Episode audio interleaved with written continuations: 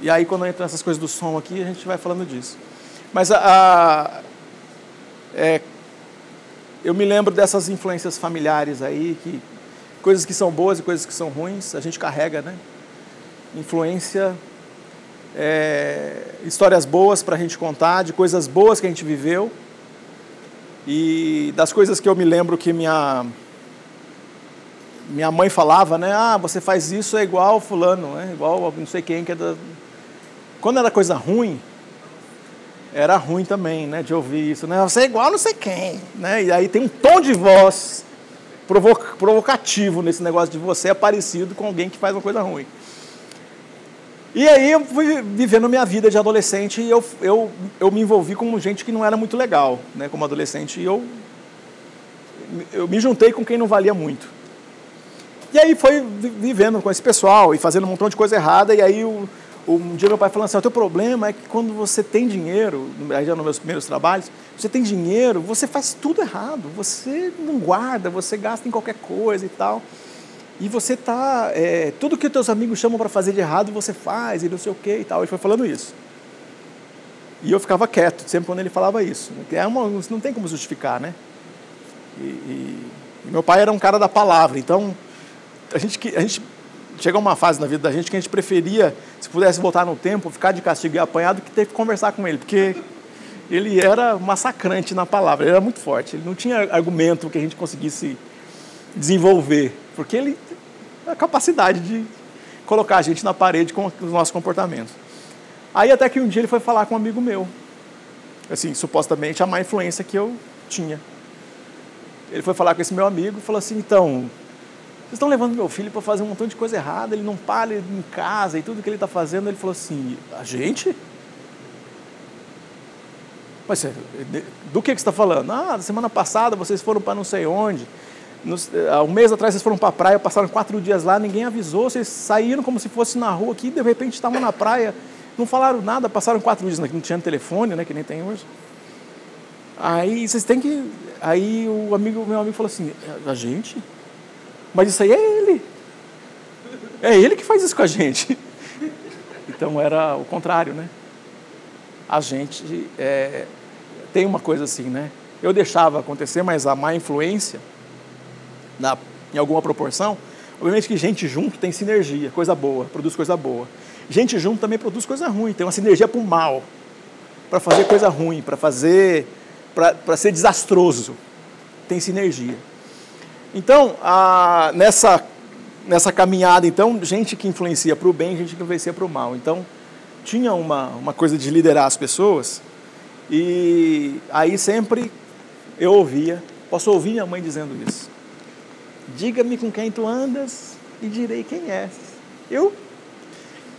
Aí fui crescendo no conhecimento, e aí eu, eu, me lembro de da gente estar em alguma coisa de escola dominical, de igreja, e alguém falar essas coisas que estão na Bíblia e a gente começar a falar, ah, isso não está na Bíblia não, a gente vai ficando, né? Isso aí não está não, isso aí não está não. Esse entendimento do que diga-me com quem tu andas e direi quem és, e esse, o, o entendimento, esse entendimento existe. Mas não existe literalmente, não tem essa frase, diga-me com quem tu andas e direi quem és. Diz assim, se você anda com tolo, será um tolo. É uma coisa assim no Provérbios que você vai pegar um pouquinho ali e você você chega, você chega lá na interpretação. Mas diretamente não tem.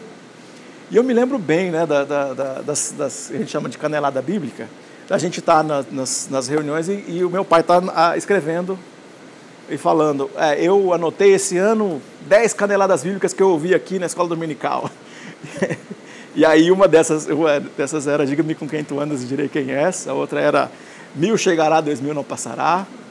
É, o cair o cair é de Deus e o levantar é do homem, ou sei lá, ou vice-versa, um negócio assim.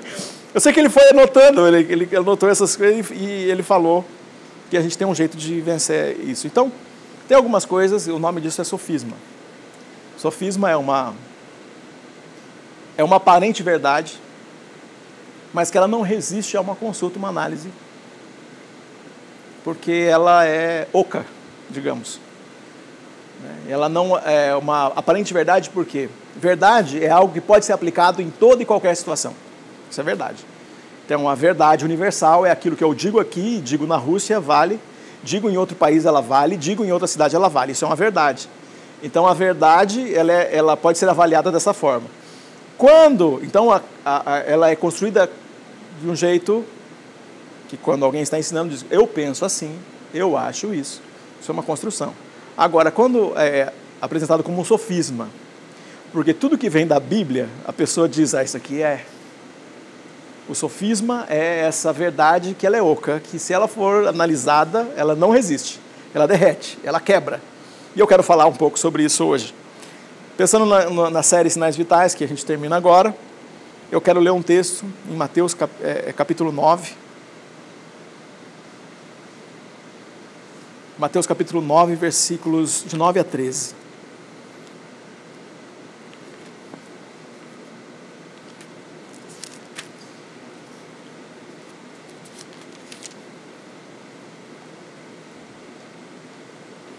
É, eu preguei sobre o chamado de, de, de Mateus, de Levi. Na nossa caminhada aqui, ela é curta, tem um ano, mas eu já preguei nesse texto. E eu fiz um esforço consciente para não repetir absolutamente nada do que eu falei naquela vez. Vou falar uma outra, um outro assunto, um esforço consciente para que a gente entre nesse assunto.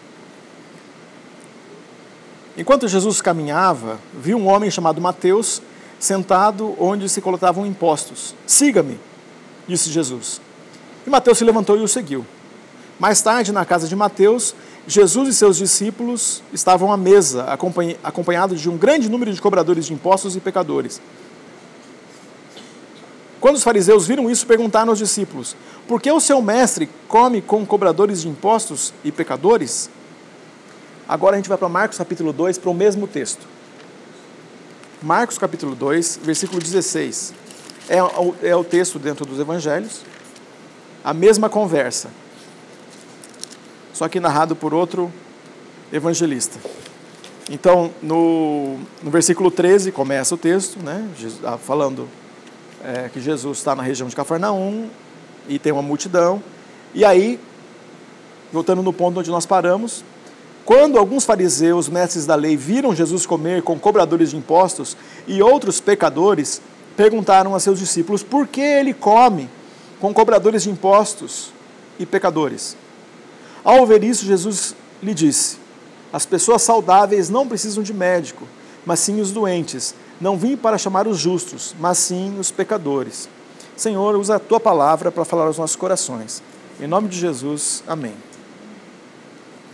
Bom, gente, primeiro, é, Jesus passando, ele, ele Pensando na, na, numa, numa faixa grande, né? A gente está acostumado quando a gente vai para a praia, a gente sabe que tem uma faixa grande de areia. E a gente fala desses lugares pé na areia, que é uma casa construída na beira da colada faixa de areia das praias. E geralmente são essas casas que quando o mar muda por algum motivo, né, a lua, o clima e são essas casas que, que recebem água e porque eles estão muito perto da faixa de areia.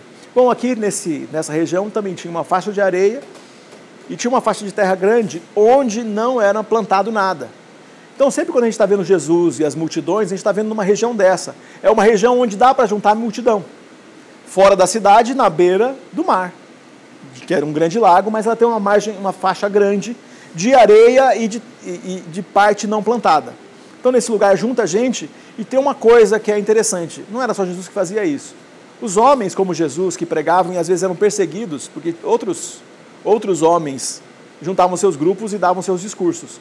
Sempre em lugares onde dava para juntar multidão, mas sempre num lugar que facilitasse a fuga, porque eles eram perseguidos pelos partidos opostos, enfim, ou pela, como uma colônia, né, a gente está falando de uma colônia romana, perseguido pela polícia mesmo, pelos soldados romanos. Então está de um jeito que dá para fugir, dá para pegar um barco, fugir. Na beira do mar tem visibilidade, você consegue ver quem é que está chegando e você consegue. Então Jesus estava num lugar desse, juntava gente, se precisasse fugir, dava para fugir. Juntava gente e tinha espaço para juntar mais se precisasse. Jesus estava nesse ponto. Nesse ponto juntavam os cobradores de impostos, porque os cobradores de impostos cobravam a pescaria. A pesca era alvo da cobrança de impostos. Então, de impostos. É, um cobrador de imposto, ele é muito mal visto e, e o publicano, então, é esse cobrador de imposto que é, que é meio que desprezado. Então, imagina que ele é um inimigo do povo, porque ele se aliou ao Império Romano para receber essa grana e ele colocava a taxa dele. E aí, a taxa dele variava, era um câmbio variável. Então, ele abusava dessa taxa, cobrava.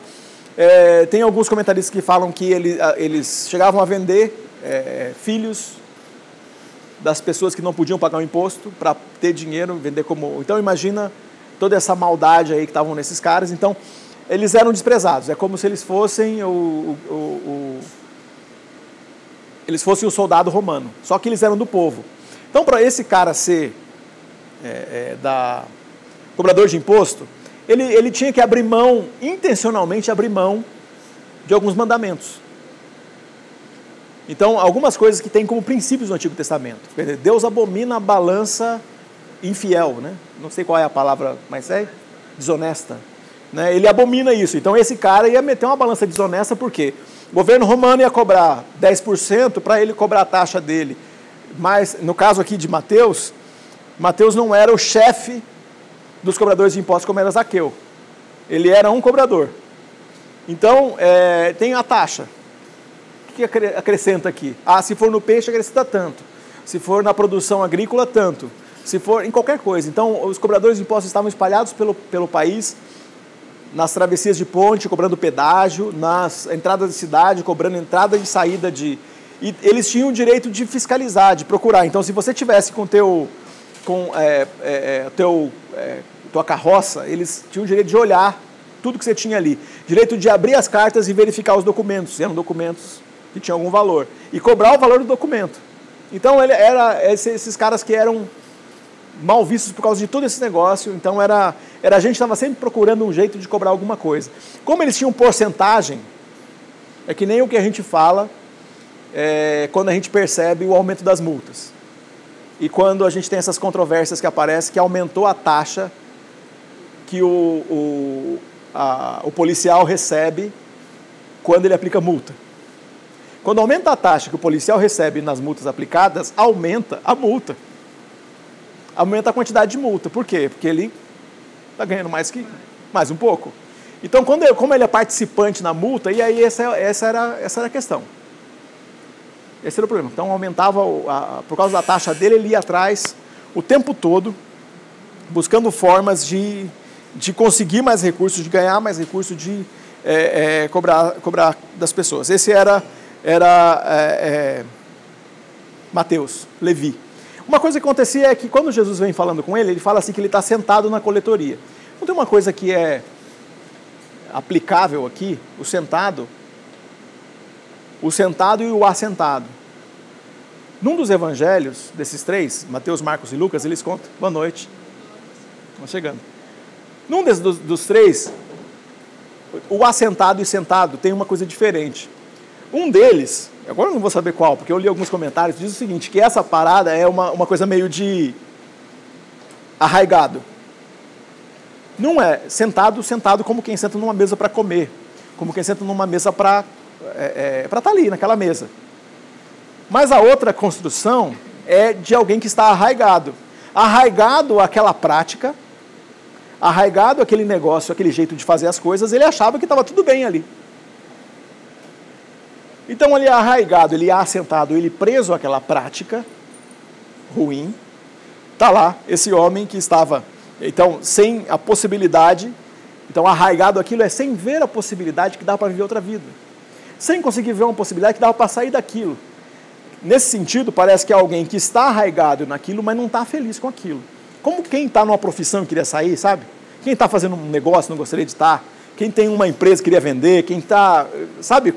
É essa, essa intenção né, que é possível estar nessa, nessa conversa. Tem uma frase atribuída a Chico Xavier, o, o médium kardecista, filantropo, é, e indicado para o prêmio Nobel. Eu não sabia. Eu não sabia.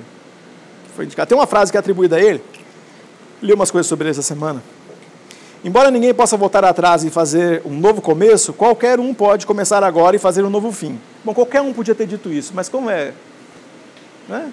Então, é mais fácil falar, foi Chico Xavier que disse isso. Aí, quando alguém me falou que foi ele que falou isso, eu falei, não, qualquer um podia ter falado isso. Eu vou pesquisar, vou ver se foi ele que falou mesmo. É, é, eu vou ver se vou pesquisar. Aí eu li uma coisa sobre ele. Mas é interessante que é, Mateus é esse cara que eu quero ter um novo fim. O meu começo não foi bom, eu quero construir diferente. Eu não, eu não quero continuar construindo desse jeito. Está ruim construir assim. Eu quero ter um, um outro fim. É, e aí esse negócio, né? Quando você sabe que está num caminho que não é legal, não tem como mudar passado.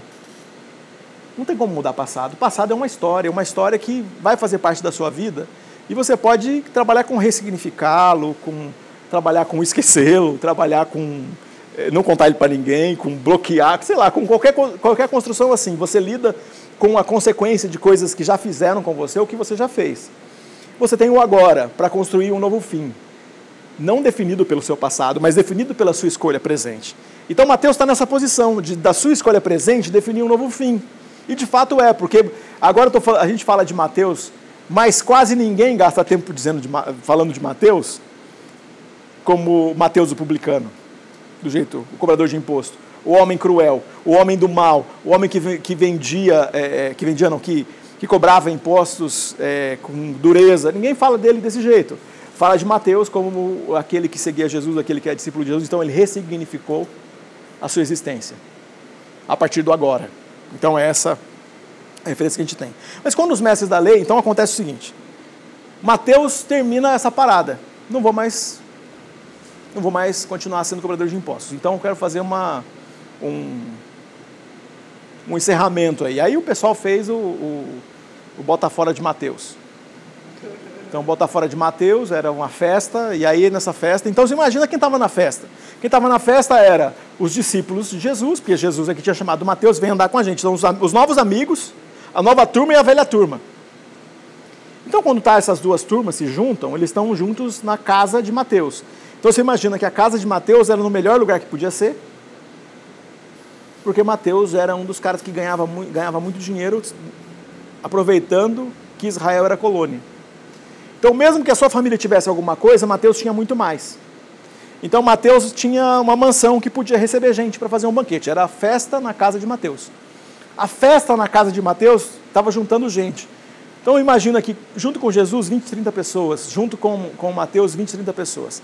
Essas festas, para ser chamada de banquete, tem que servir mais de 50 pratos.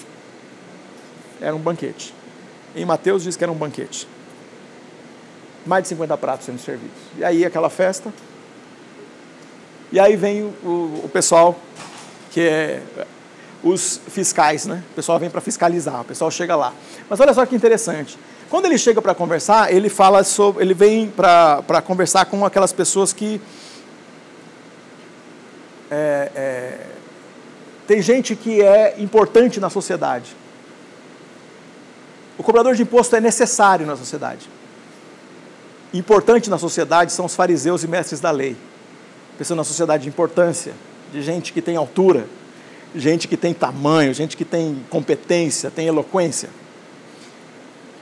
Gente que tem lugar na sociedade, mas ele é desprezível e é desprezado. Aqui nós estamos falando dessas pessoas. Gente que é que está no campo da invisibilidade social.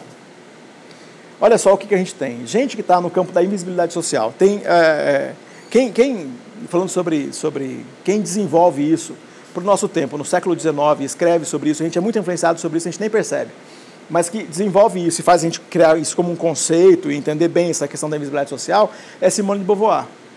A gente conhece ela como a, a, aquela mais famosa pela, pela questão feminista, existencialista, né, como, como filósofa, mas ela, ela faz um, um, um, tem um texto dela chamado A Velhice, um livro, que ela escreve com 60 anos, e ela, ela fala dessa invisibilidade. E ela fala da invisibilidade aplicada ao idoso. Só que a gente transpõe esse texto do, do idoso para o invisível social na nossa sociedade. Então, pensar no seguinte: o cobrador de imposto é, é como se fosse um mal necessário, é refúgio da sociedade, mas é um mal necessário. Ele é desprezível no que ele faz. Ele tem dinheiro, ele tem casa, ele tem, mas ele é desprezível. Andar com ele não é coisa boa. Viver com ele não é coisa boa. Os pecadores está sendo falado aqui. Então, quem se junta a um cara como Mateus é quem não tem nada a perder. Quem não está preocupado com fama. Quem sequer é, quer ser reconhecido por alguma coisa. Se junta com um cara que nem ele. A, a, a, no, no, a Simone de Beauvoir tá, fala, fala da, dessa, dessa questão da, da sociedade, ela fala do idoso. É, e esse, esse idoso na perspectiva de. Ela, no, no texto dela é de dentro para fora e de fora para dentro. Como é que a gente vê daqui de fora? A gente vê o idoso. E aí ela fala das pessoas que escreviam na, da sua época, como é que elas viam o idoso e tal, e sempre é, menosprezando o conhecimento daquele homem, porque a gente está numa, numa, época diferente, não tão diferente assim da nossa, né? A gente está o que seria modernismo, né? Estava começando aquele, o que seria, o, que viria a ser o que a gente está lidando com esse tempo agora. Mas ela está então falando que o, o, o idoso ele é desprezado, ele é assim é um refúgio da sociedade. Fala assim, a gente não precisa mais dele.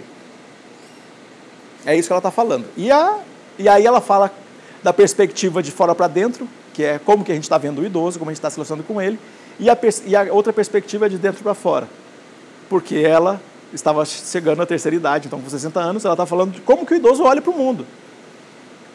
Como alguém que poderia contribuir muito, mas ele é desprezado, e ele está fora, e ele não pode contribuir, e ele não tem lugar, e ele é, ele, ele, é, aquilo que ele, que ele fala não é tão importante assim. E ela começa a, a, trabalhar nessas questões, trabalha então sobre a, como o idoso vê a riqueza, vê a miséria, é, a questão do desejo, né, a terceira idade, a sexualidade, obviamente fazendo o viés feminino, que era aquilo que ela trabalhou a vida toda, e falando sobre amor, desejo. Mas o que ela fala é sobre a desumanização de um perfil de pessoas. Então, esses homens, uma vez que você é desprezado, você é desumanizado, mais desumano você se torna. Então, como é? Esses caras são publicanos e pecadores. Eles são desumanizados e mais desumanos se tornam porque o que você pode esperar de alguém que já, já não sou coisa boa mesmo? O que você pode esperar de mim? Então é isso que acontece. Um homem ou uma mulher vai morar, vai viver na rua, população de rua, vai fazer parte da população de rua. Num primeiro momento ele chega lá e ele fala: não vou usar droga. Quem já trabalhou com população de rua aqui? Já trabalhou. Então, no primeiro momento, aí me corrija se eu tiver, se eu errar aqui primeiro momento, ele, ele pode ir lá sem a intenção de ser um usuário, de ser um dependente químico. Ele vai lá na intenção de perder minha casa. Na intenção de vou descobrir como é que eu faço para viver morando sem nada, sem teto. No primeiro momento é isso. Mas como ele está desumanizado, vivendo num grupo de pessoas, ele se desumaniza também. Então ele começa a pedir e a buscar trabalho. Não encontra pedindo e buscando trabalho ele só encontra uma via, que é o roubo. Começa a cometer pequenos furtos. Depois que ele começa a cometer pequenos furtos, ele está andando, então, a sinergia do mal. Ele, depois que ele está andando com alguém que está fazendo isso, é muito difícil dele falar assim, ah, eu não vou beber. Porque tem iniciação. E aí você começa a fazer daquilo que é mal. Quem é desumanizado, ele perde a humanidade. E aí, é, é, essa, essa essa invisibilidade social acontece, acontece com o idoso, né, como a, a Simone de Beauvoir escreve, mas a gente pode aplicar a criança, pode aplicar a, a, no racismo, a gente aplicar a mulher, a gente aplica, pode aplicar a diferentes ambientes da nossa sociedade, a gente pode aplicar e a gente vai ver isso acontecendo. Aqui a gente está falando de gente que é desumanizada. E quando chegam aqueles que são super-humanos, a casta superior chega. Quando a casta superior chega, a casta superior, ao chegar, ela olha para aqueles caras e fala: Jesus, você é um dos nossos. Jesus, você é casta superior. Jesus, você é, é grande demais para estar tá comendo com esses caras.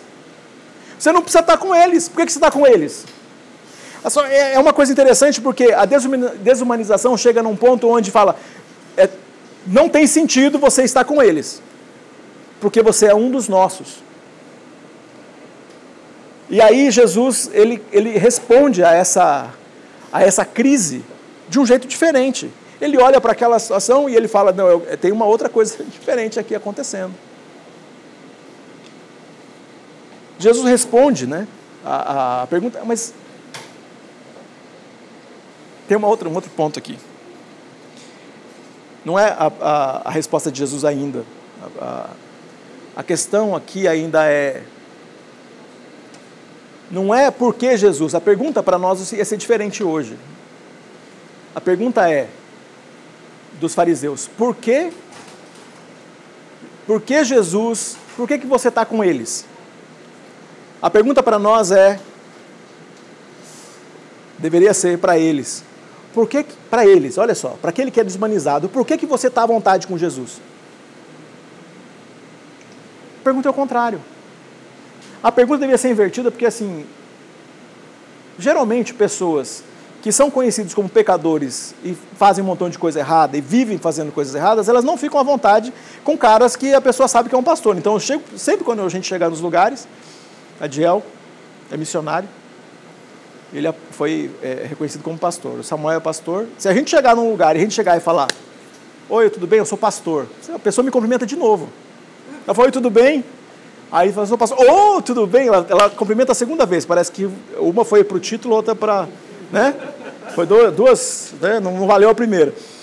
Então eu nunca, nunca me apresento assim. Eu tento evitar muito esse negócio do pastor é, para não, não ser uma barreira na conversa. Mas é uma barreira. Eu reconheço, tem um tem uma dificuldade aí, né? Eu sei que tem alguns caras que se, né, que se arrogam disso, mas o que acontece é que as pessoas que são desumanizadas, elas não ficam à vontade na presença de um pastor. As pessoas desumanizadas não ficam à vontade junto com uma pessoa religiosa. As pessoas que estão desumanizadas ou estão desprezadas pelo seu pecado e sua condição não ficam à vontade com uma pessoa que é arrogante da sua posição. Chega lá uma pessoa, o que acontece? A gente sabe. Quantas vezes a gente viveu, viu. Né? Aqui a gente não tem nenhum negro, mas a gente tem gente que veio da periferia que já viu e viveu o suficiente para saber. Quantas vezes a polícia, que é essa suposta autoridade, na hora que alguém chega, a pessoa não pode nem olhar como nós estamos olhando um para os outros à vontade, olhando um no olho do outro aqui, a pessoa não pode fazer isso. E se for feita uma pergunta, a resposta no final tem que ter Senhor. E o, o Adiel, que foi do exército, e o Rony também, né, lembram de como era isso. Se vocês olhassem no olho do seu superior e em alguma resposta faltasse o Senhor, tinha punição. Por quê? É uma construção de poder.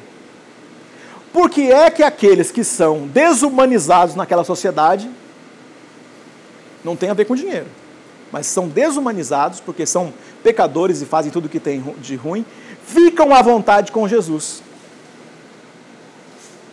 Jesus não usa as três estrelas, as cinco estrelas, para pedir continência. Esses caras ficam à vontade. Esses caras contam as piadas que eles contariam com Jesus ali do lado. Está tudo bem. Por que é que esses caras ficam à vontade com Jesus? A pergunta não é dos fariseus, devia ser para aqueles que eles não têm coragem nem de se dirigir.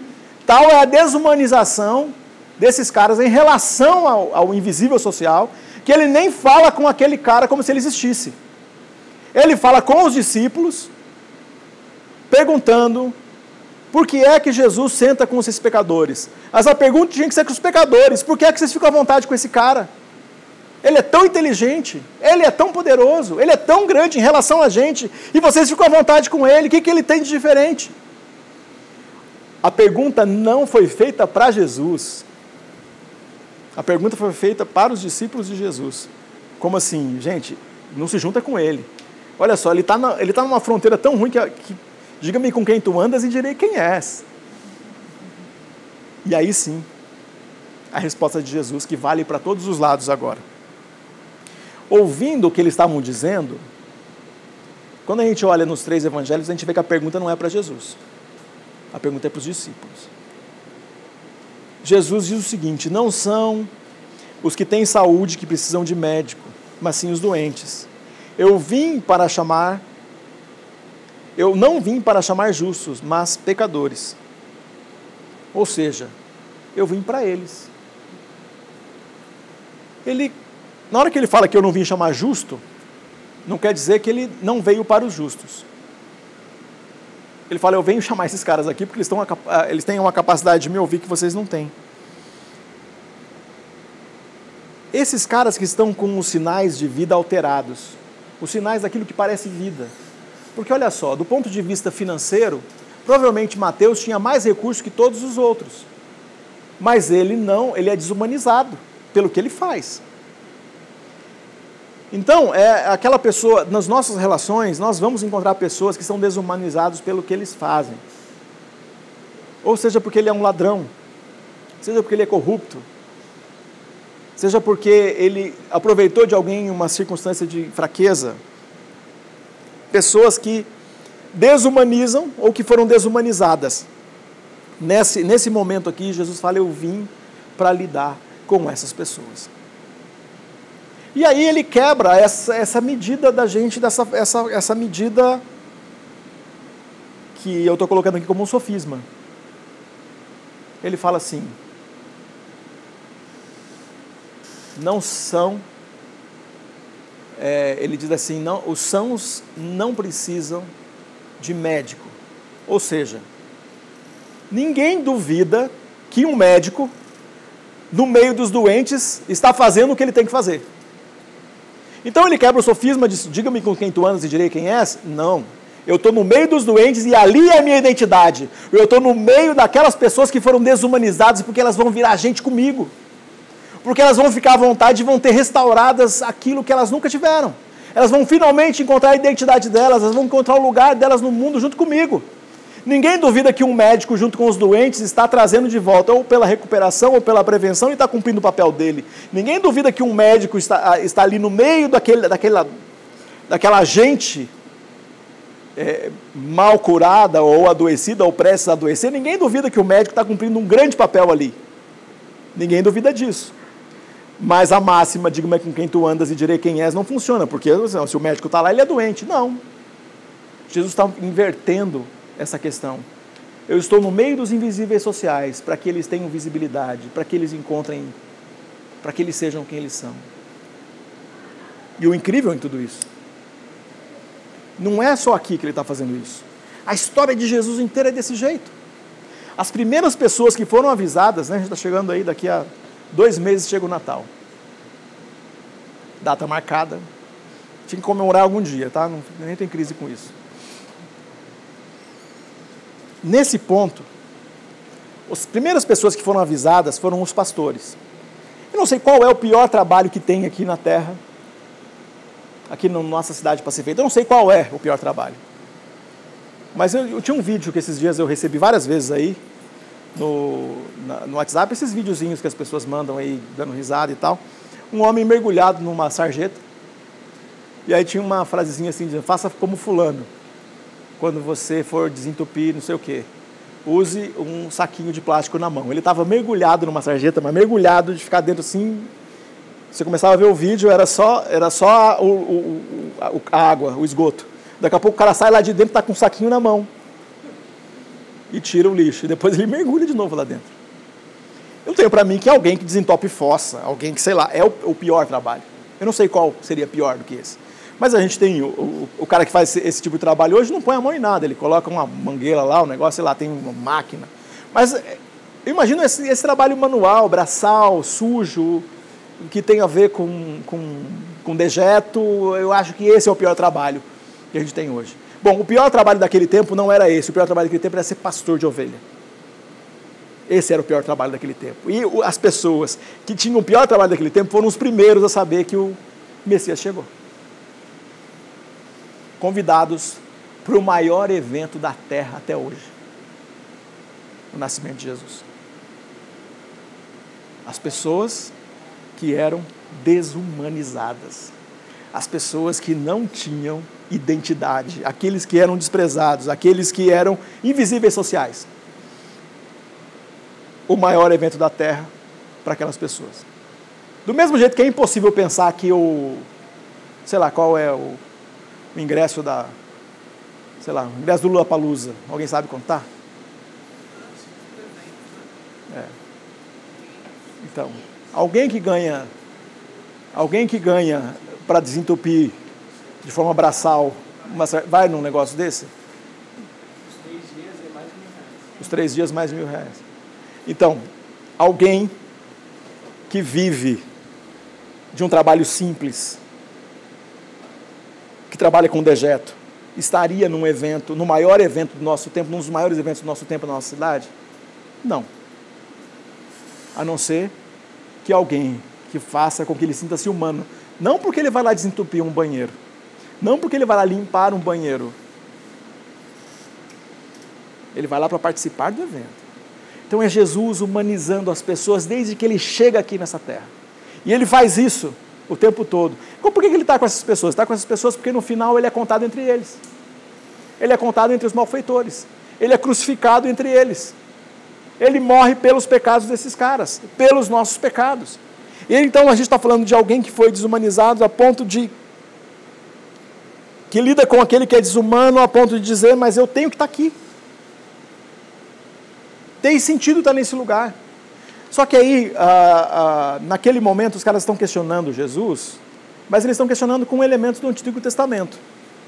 Eu não tenho dúvida que alguém deles falou, como, como alguém falou, é, essa palavra que eu acho que é comum, diga com quem tu andas e eu direi quem és, alguém disse assim, não se junte à mesa dos escarnecedores. Salmo 1. Mas Jesus estava na mesa dos escarnecedores aqui. Eu, provavelmente não estavam escarnecendo nesse momento. Mas é gente que escarnecia, que tirava, que, que ria da, da, da verdade que era o conhecimento desses outros, do, do segundo grupo que chega. Mas então, como que Jesus pode estar lá? Ou como que nós, que somos pequenos cristos, podemos estar nessa relação? Como que a gente pode estar com quem não tem sinal de vida, a gente está junto com eles? Como que a gente pode? Então, como que poderia ser a gente numa mesa de escarnecedores? Ou a gente junto com pessoas que são desumanizadas, junto com pessoas que são desumanizadas no sentido de ser um profissional do sexo, de ser é, é, é alguém que é dependente químico, de ser desumanizado porque é, é não tem a, a identidade digamos, adequada para ser visível socialmente. Como que a gente pode estar com essas pessoas? Jesus esteve com essas pessoas e nós vamos estar com essas pessoas. Como que funciona isso? Como que essa, verdade interage? Estamos no ponto do sofisma, de quebrá-lo agora. Jesus vai lá, vai nesse lugar, porque ele está não sendo influenciado por eles. Mas não a ponto de não ouvi-los. Olha só o que é isso, né?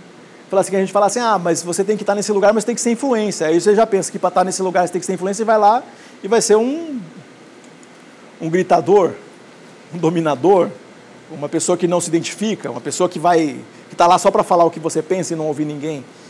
Jesus está ali para lidar com as verdades e com as crises deles. Ele está ali para ouvir. E, gente, olha só, é uma coisa que a gente tem que guardar no nosso coração. Pensando no, nos dois, em dois cenários, né? A gente tem dois cenários no Antigo e Novo Testamento, dois cenários bem no começo.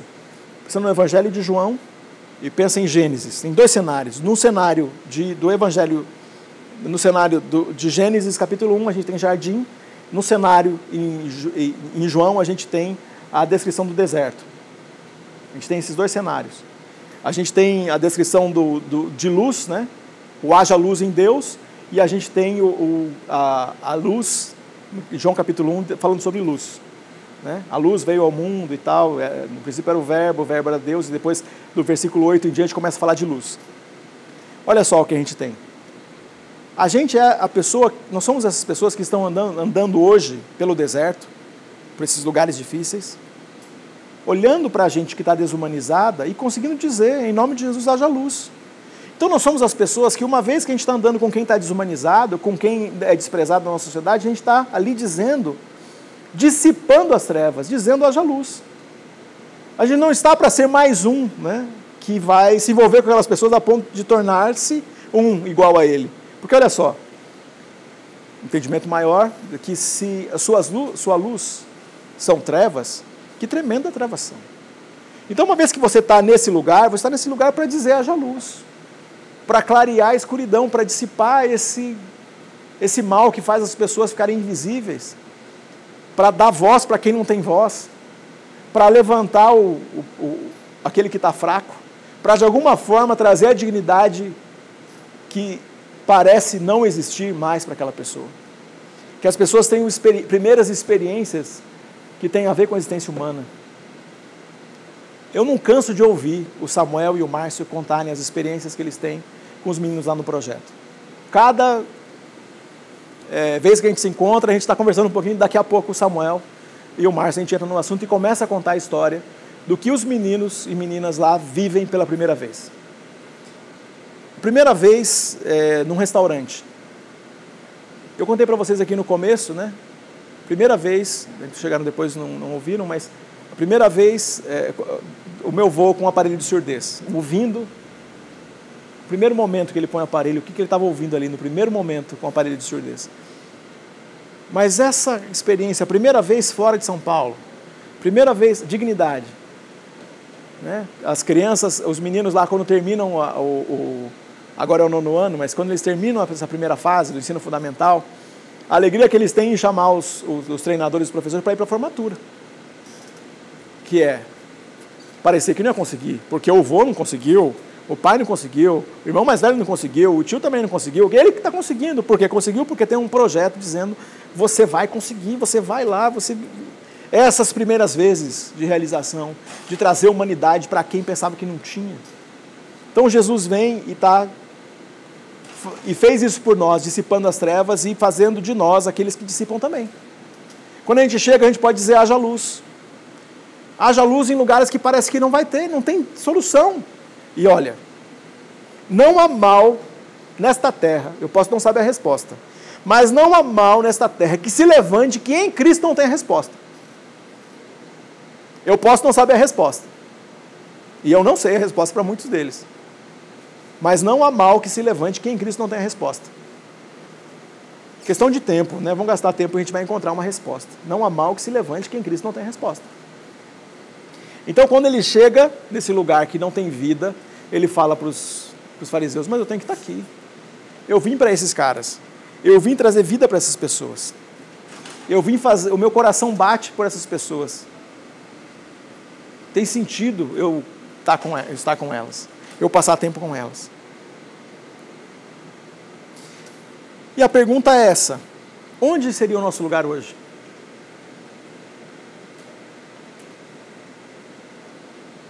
A pergunta é, para a gente, diante de tudo isso, né? É, a gente é daquelas pessoas que fica, nossa, Jesus está ali mesmo? Jesus estaria ali? Ou a gente é, estaria parte, seria parte daquele grupo, né? Jesus ficar surpreso, né? Que, nossa, Jesus está à vontade comigo. Eu não mereço, mas Ele está à vontade comigo. É, eu fui desumanizado, de certa forma me desumanizam, pelo que eu acredito, por quem eu disse, pelo que eu passei, pelo sofrimento que eu passei, pelas angústias que eu tive, fui desumanizado, fui desprezado.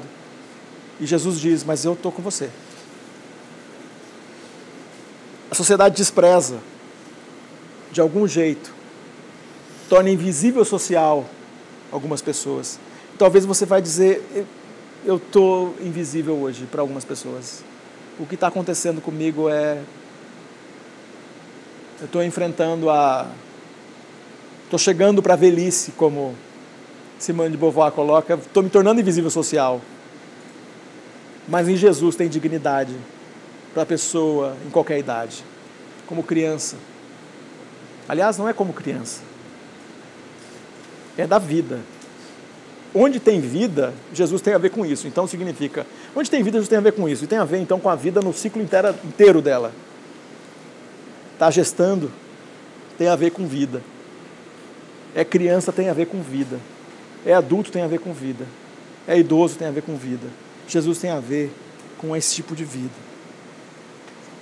Então, o dia que a gente for encontrado com essas pessoas que a nossa sociedade despreza, sinta-se ali como quem é um representante de Jesus, como quem pode fazer uma transfusão de vitalidade.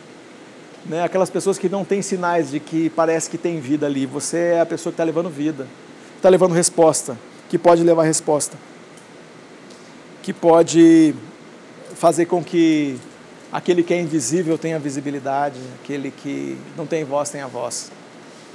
E como é incrível a gente vê é, isso acontecendo.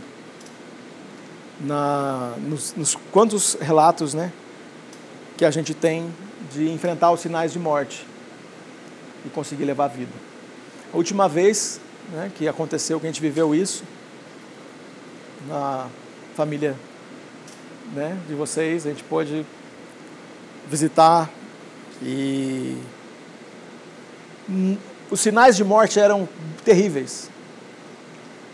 Uma senhora, vou preservar o nome dela agora, né, porque a gente está gravando. Uma senhora é, com câncer terminal, sinais de morte, de morte. Tomando morfina a cada três horas, sinal de morte. Gente que não suporta mais a vida. Que tinha tentado suicídio algumas vezes. E que era ateia. Era. Era. Sinais de morte. E a gente vai lá e qualquer outra pessoa, amigo ou conhecido da família, diria que não tem jeito. O disseram até, né? Ah, fazer o que lá? Não tem jeito. Ela não tem um coração fértil para receber a palavra. E ela está morrendo. Não tem sinal de vida. Mas a gente vai para esses lugares onde a pessoa foi desumanizada pela nossa sociedade, porque é alguém que é desprezível, porque é um custo para o nosso sistema de saúde, porque é um custo para a sua família, porque é um peso a sua dor, porque é um sofrimento a sua dor. Não tem sinal de, de vida para os religiosos desse mundo, que é uma pessoa que não acredita na existência de Deus. A gente vai lá como um sinal de vida, com uma mensagem de que tem jeito, e aquele pouquinho que a gente tem de vitalidade é como que uma, um transplante de vida, uma transfusão de vida, que os nossos sinais vitais saem daqui e entram nela. E ela, nos últimos três dias, nesse lado de cada eternidade, reconheceu Jesus como Senhor e Salvador e experimentou vida. Porque a gente não disse, lá não vai ter luz, a gente foi às luzes que brilha nas trevas. E quando a gente entrou naquele quarto que tinha sinais de morte, remédio para todo lado, aparato, sinais de morte, um corpo enfraquecidíssimo, o corpo mais fraco que eu já vi na minha vida, de alguém que não consegue nem abrir os olhos para olhar para a gente, não tem força para segurar na mão, não tem força para falar palavras. Chega a vida e muda a história. De alguém que era invisível social, desumanizado e tem vida. E é isso que Jesus chamou a gente para fazer. Qual o ambiente desumanizado que você está? Jesus veio para esse lugar.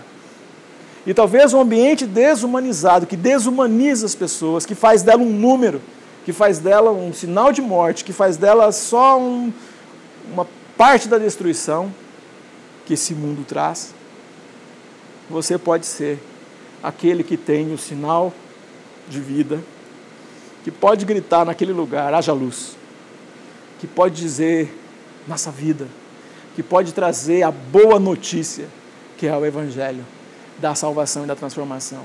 É nisso que nós acreditamos o que pode te manter vivo? Levar vida. Eu me sinto mais cheio de Deus quando levo Deus para alguém. E me sinto vazio, no sentido de parece que tenho menos vida quando fico muito calado, muito quieto, com aquilo que eu posso ensinar e falar e transmitir. Quando eu posso transmitir mais daquilo que eu tenho, mais vivo eu fico. O que te mantém vivo, o que te mantém vivo e cheio, é fazer isso, levar a luz, levar a verdade, levar a transformação. Faça isso. Multiplique vida. Quem tem vida, multiplica a vida. Quem tem luz, leva mais luz, dissipa as trevas. Como Jesus fez. Que Deus nos abençoe. Vamos conversar um pouquinho agora. Quem quiser comentar.